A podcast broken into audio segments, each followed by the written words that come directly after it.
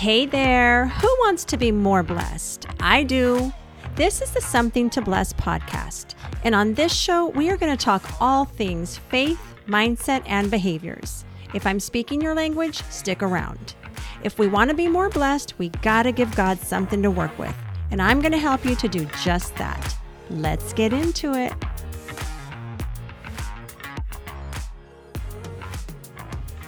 Hey, everybody, welcome back. It's Barbara Guillen at barbaraguillen.com. Hope you guys are doing amazing today. I have a story for you. Yesterday was a day. I had back to back calls, meetings in the morning. I was finished around noon. No, no, no, no, no, no. Back up. The night before that was Wednesday. Wednesday night, we had a delicious dinner. My daughter Mia shared this idea with me. It's basically like salmon bites or sushi bites, I guess. Put them in a muffin pan, super easy, super delicious. So we had that for dinner Wednesday night. But my poor son swallowed a bone. I thought I pulled them all out. I was really, really careful to try to get them all out before I cooked them. But the poor guy swallowed a bone and he immediately felt it and was complaining of some pain, but he could still talk and breathe. And so we weren't like rushing to the ER or anything. And so, of course, where do I go? YouTube, where you can learn anything, and found all these suggestions for helping if you swallow a bone to get it to go down. And so we tried a bazillion things. Well, the next day he woke up and he still had some pain from it. It was really bothering him. And so I decided to take him into the doctor. And there was no there were no appointments locally, so I had to go out of town, about 20 minutes or so from here. Take him to the doctor. They actually see a piece of the bone back way back on his throat, but they can't do it. They're not specialized or equipped to do things like that, procedures like that. So they refer us to the ER, which is in a different city. It's about another 30, 40 minute drive because of traffic. So we get to the ER, we're there forever, you know how it is, and they can't do anything either because it's a specialized th- procedure.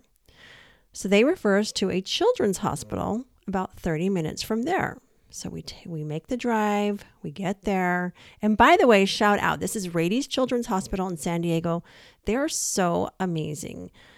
First of all, when you're waiting in the lobby, there's somebody designated to walk around and ask every single person there waiting if there's anything they need. And they offer you snacks and drinks and whatnot. So we were really impressed by that. Well, we they take us back and they tell us that they need to do an x-ray and call in the ENT ear nose throat specialist. So we're there forever. And i'm we're all hungry we're tired we're cold because the room was just kept cold. And but their care was excellent. They were so amazing every staff member that we interacted with.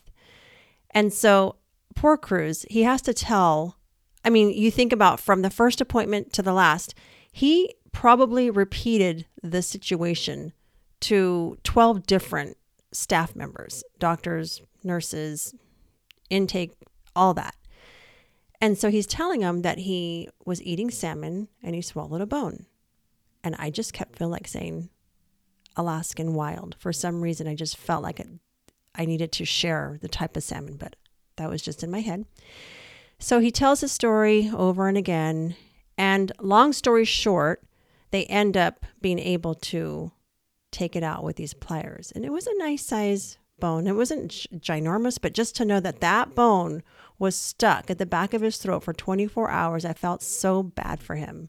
But one thing I forgot. So when we did our YouTube research, there's all these suggestions that you can try out if you swallow a bone. We tried all of them. And the doctor at Rady's busted up laughing when we told her what we did in the span of, I think it was probably an hour or so. This poor kid. He drank a full bottle of soda, a full glass of milk, a full glass of water, two tablespoons of olive oil, a chunk of butter, and a solid piece of a banana.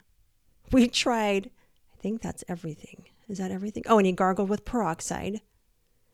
we he was desperate. And so we were just trying it all. And so she was cracking up and saying she's surprised he didn't get sick. I was surprised too. That's a lot. That would make me sick very easily.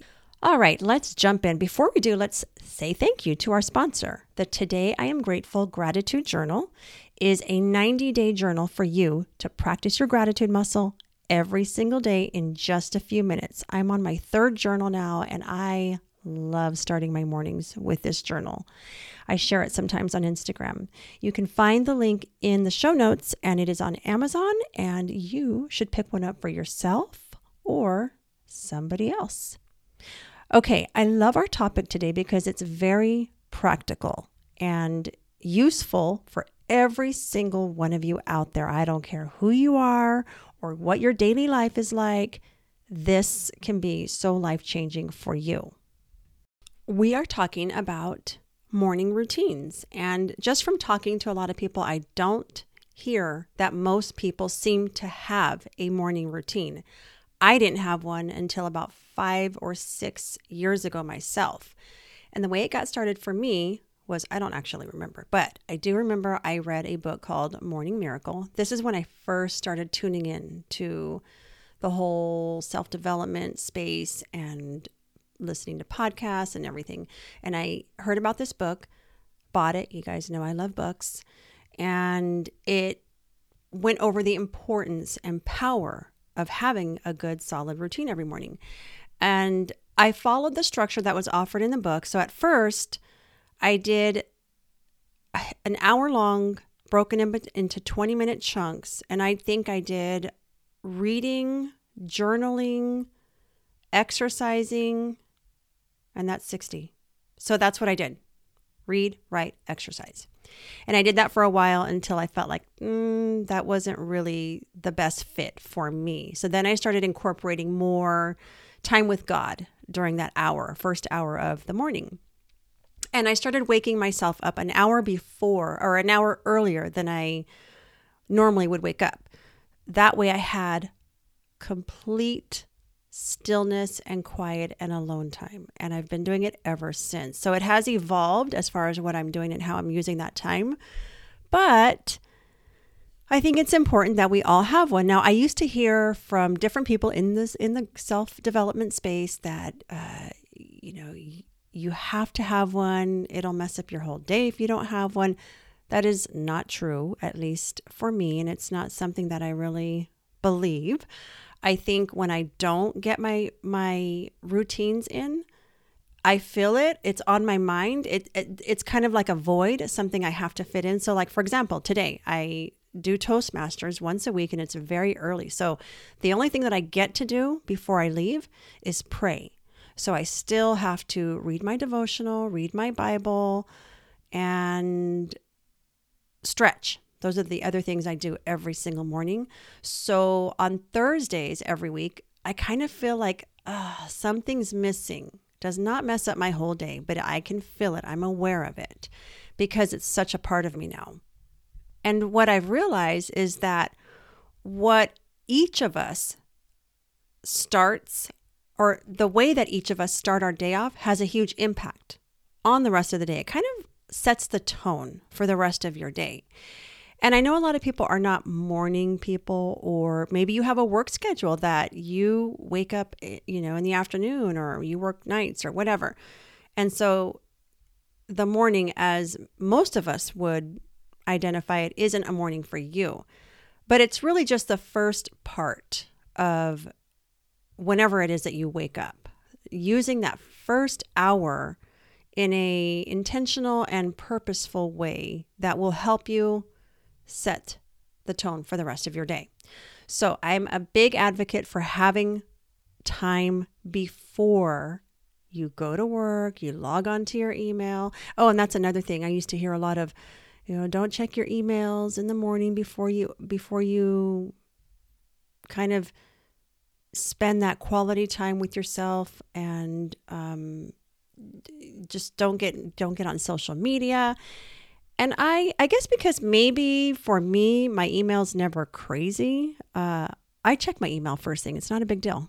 I might have a couple of emails, and usually most of them are just deletes anyway. But I don't know. I guess it depends on how many of those emails are going to be from work. Yeah, I would say if you're if they're from work, yeah, you definitely want to leave those until you're actually sitting down and ready to be in work mode. So, in that instance, it makes sense. The other thing to note is that there's nothing magical that's going to happen or come out of you having a morning routine. But I will say that there is something magical that happens over time in a transformation that you have just by those specific acts in your routine that you do every day. They begin to shape and form and transform you. And so I think there is definitely a lot of power in having these um, routines. Okay, so you get that I'm a big advocate for having a morning routine. And because once you get started in your day, it is almost impossible to interrupt it to have such quality time the way that you can first thing in the morning when all is still and all is quiet.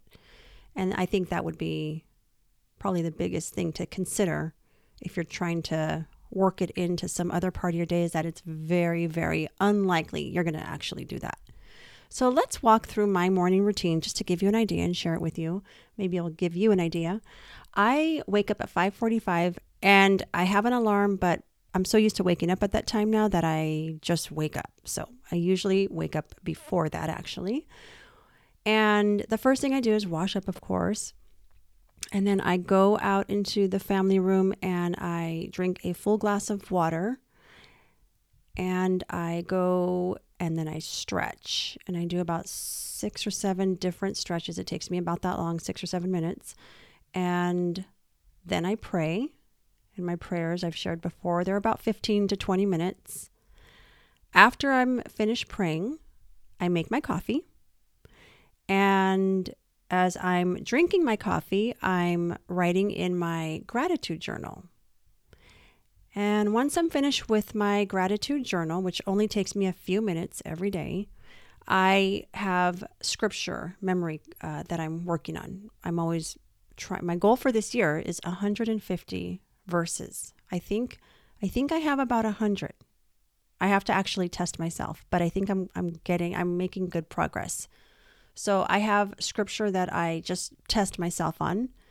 Then I move to my devotional and Bible reading, and I take notes as I'm reading my Bible. That really helps. And then I'm in that mode of time with God. And right now, I'm working on a devotional. So it's perfect. I just, once I'm finished with all my stuff, I spend maybe the next 30 to 45 minutes just writing. Right now, it happens to me by my devotional.